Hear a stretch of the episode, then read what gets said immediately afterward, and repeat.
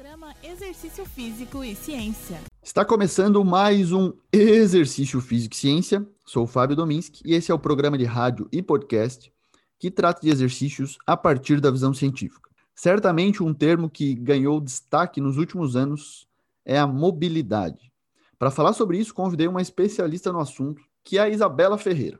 A gente chama ela de Isa, e ela é fisioterapeuta e mestre em ciências da reabilitação pela Universidade Federal de Juiz de Fora, o FJF, e tem se dedicado ao estudo e ao trabalho a respeito da mobilidade. Então, Isa, seja bem-vinda ao Exercício Físico e Ciência, obrigado por ter aceitado o convite. E a primeira pergunta que eu te faço é o que, que você entende, o que, que é a mobilidade? Quais regiões do corpo que talvez precisem mais dessa valência? Primeiro, eu agradeço o convite. Vai ser ótimo levantar esse assunto e trazer é, mais informação em relação a isso. Bom, mobilidade, a gente costuma falar que é a capacidade da própria articulação de se mover livre de qualquer restrição. Então, ela poder completar toda a sua amplitude de movimento. E aí a gente tem realmente algumas articulações que precisam mais de mobilidade e outras mais de estabilidade. É, muita gente deve conhecer o modelo proposto por Gray Cook, né, que é o joint by joint, articulação por articulação, que preconiza algumas articulações como sendo mais móveis, tipo ombro, torácica, quadril e tornozelo. Mas hoje em dia a gente também busca não isolar isso, sabe? Apesar de, por exemplo, a, a lombar ter que ser um pouco mais estável, ela também precisa de certos graus de mobilidade. Então, sempre considerar a individualidade do da pessoa que você avaliou, enfim. E é, realmente, como você falou, os exercícios de mobilidade têm tomado certa popularidade, né? Agora ficou algo bem difundido e isso tem seus pontos positivos, mas a gente tem que entender que não é algo novo. É, os exercícios de automobilização, que vem do termo em inglês self-mobilization, eles têm forte influência dos exercícios de mobilização com movimento que foram propostos pelo Mulligan em, nos anos 80. Então, assim, esse autor, que é o Brian Mulligan, ele desenvolveu essas técnicas na parte de terapia manual e é muito difundida entre os fisioterapeutas. Só que ela é uma técnica terapeuta dependente. Então, a gente, né, nós fisioterapeutas aplicávamos com os exercícios de mobilidade, o self-mobilization, existem uma forma de para ele mesmo conseguir aplicar os exercícios de forma mais independente. Boa, boa. Isso é um, a autonomia é um aspecto bem importante, né?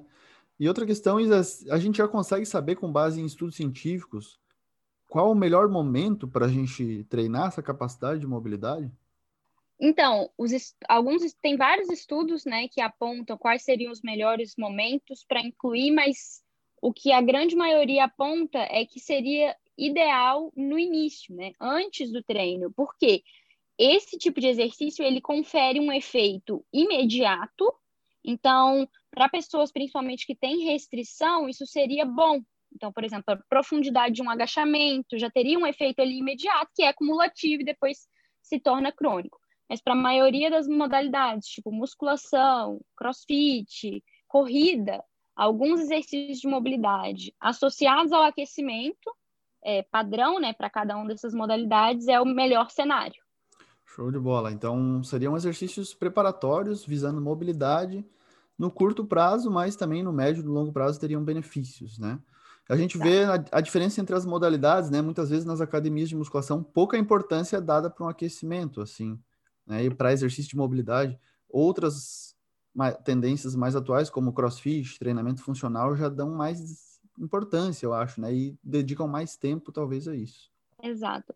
Assim, a, a, eu acredito, né, que o CrossFit teve uma importância muito grande na disseminação desses exercícios especificamente, mas ainda no modelo aula comercial, é um momento ali muito rápido, uhum. sabe? Eu até assim, eu são cinco minutos e cinco minutos poderiam ser mais eficientes do que são se a gente controlasse mais a, a, a velocidade do movimento, sabe? Às vezes coloca muitos exercícios e não é feito num padrão que realmente estimularia de forma adequada ali a articulação. Então a gente tem algumas dificuldades, mas é melhor que é feito, né? Coisa que não acontece muito no salão da musculação.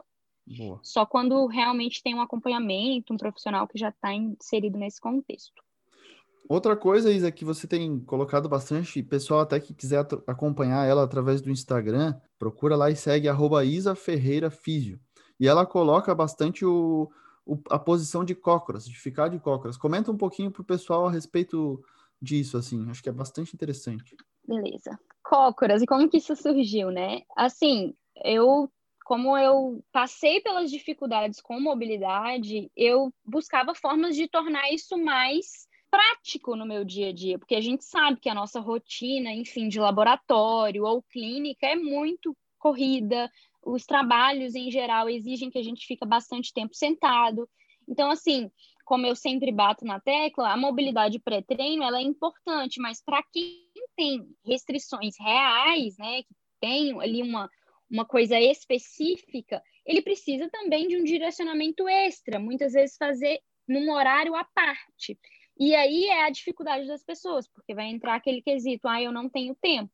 Então, Cócoras, e como né, já vai dar um, um bom background para a gente para vários exercícios, foi a forma que eu encontrei de facilitar essa adesão e da gente conseguir ali um minutinho ou dois no dia ficar nessa posição, porque já vai melhorar não só a mobilidade, como a flexibilidade do nosso membro inferior, que também é importante para um agachamento, por exemplo, e é muito comum, tá? Eu falo isso com os, os meus pacientes, uma galera no box de crossfit mesmo, não consegue ficar de cócoras e agacha com sei lá quantos quilos. Então, assim, poderia estar explorando uma maior amplitude de movimento caso conseguisse executar cócoras, que é, exige só o peso do seu próprio corpo, né? Excelente, muito bom. E ali a gente vai estar trabalhando principalmente mobilidade de quadril, tornozelo, né? Isso, isso. Muito bom. Tornozelo e, e, e tornozelo costuma ser uma queixa, né? Uhum. Muito importante que limita o agachamento e não só isso, a aterrissagem em outras modalidades, está associado com lesões no joelho, e tem gente que tem uma, uma limitação que acompanha há muitos anos, que é resistente para deixar aquela pessoa, sabe? Então, uhum. ele não é suficiente fazer só dois exercícios. Então, uhum. justamente para essas pessoas, cócoras é uma boa saída. Boa. Otimização do tempo, né? Porque assim você inclui podcast, na sua é rotina. É... Isso. Boa, boa. Show de bola. Então é isso, Isa. Obrigado pela participação. Deixo a palavra aberta para você aí falar para os nossos ouvintes do exercício físico e ciência e só agradeço. Agradeço muito pelo convite novamente e eu queria deixar aqui só um recado para todo mundo que assim mobilidade, se você se organizar cinco minutinhos por dia para fazer, independente da modalidade, porque assim corrida, musculação, CrossFit parece ser importante, então associar esses exercícios com o seu aquecimento vão te dar, com certeza, uma melhor né, longevidade. Eu falo muito isso porque a mobilidade para mim não é só para me preparar para o esporte. Eu incentivo meus pacientes e todos os praticantes a encararem dessa forma.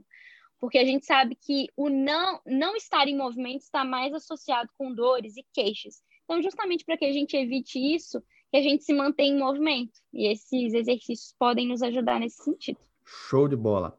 Galera, esse foi mais um Exercício Físico e Ciência. Lembrando que todos os nossos programas estão no Spotify, no Google Podcasts, na Amazon Music, no Apple Podcasts. Um abraço e até a próxima.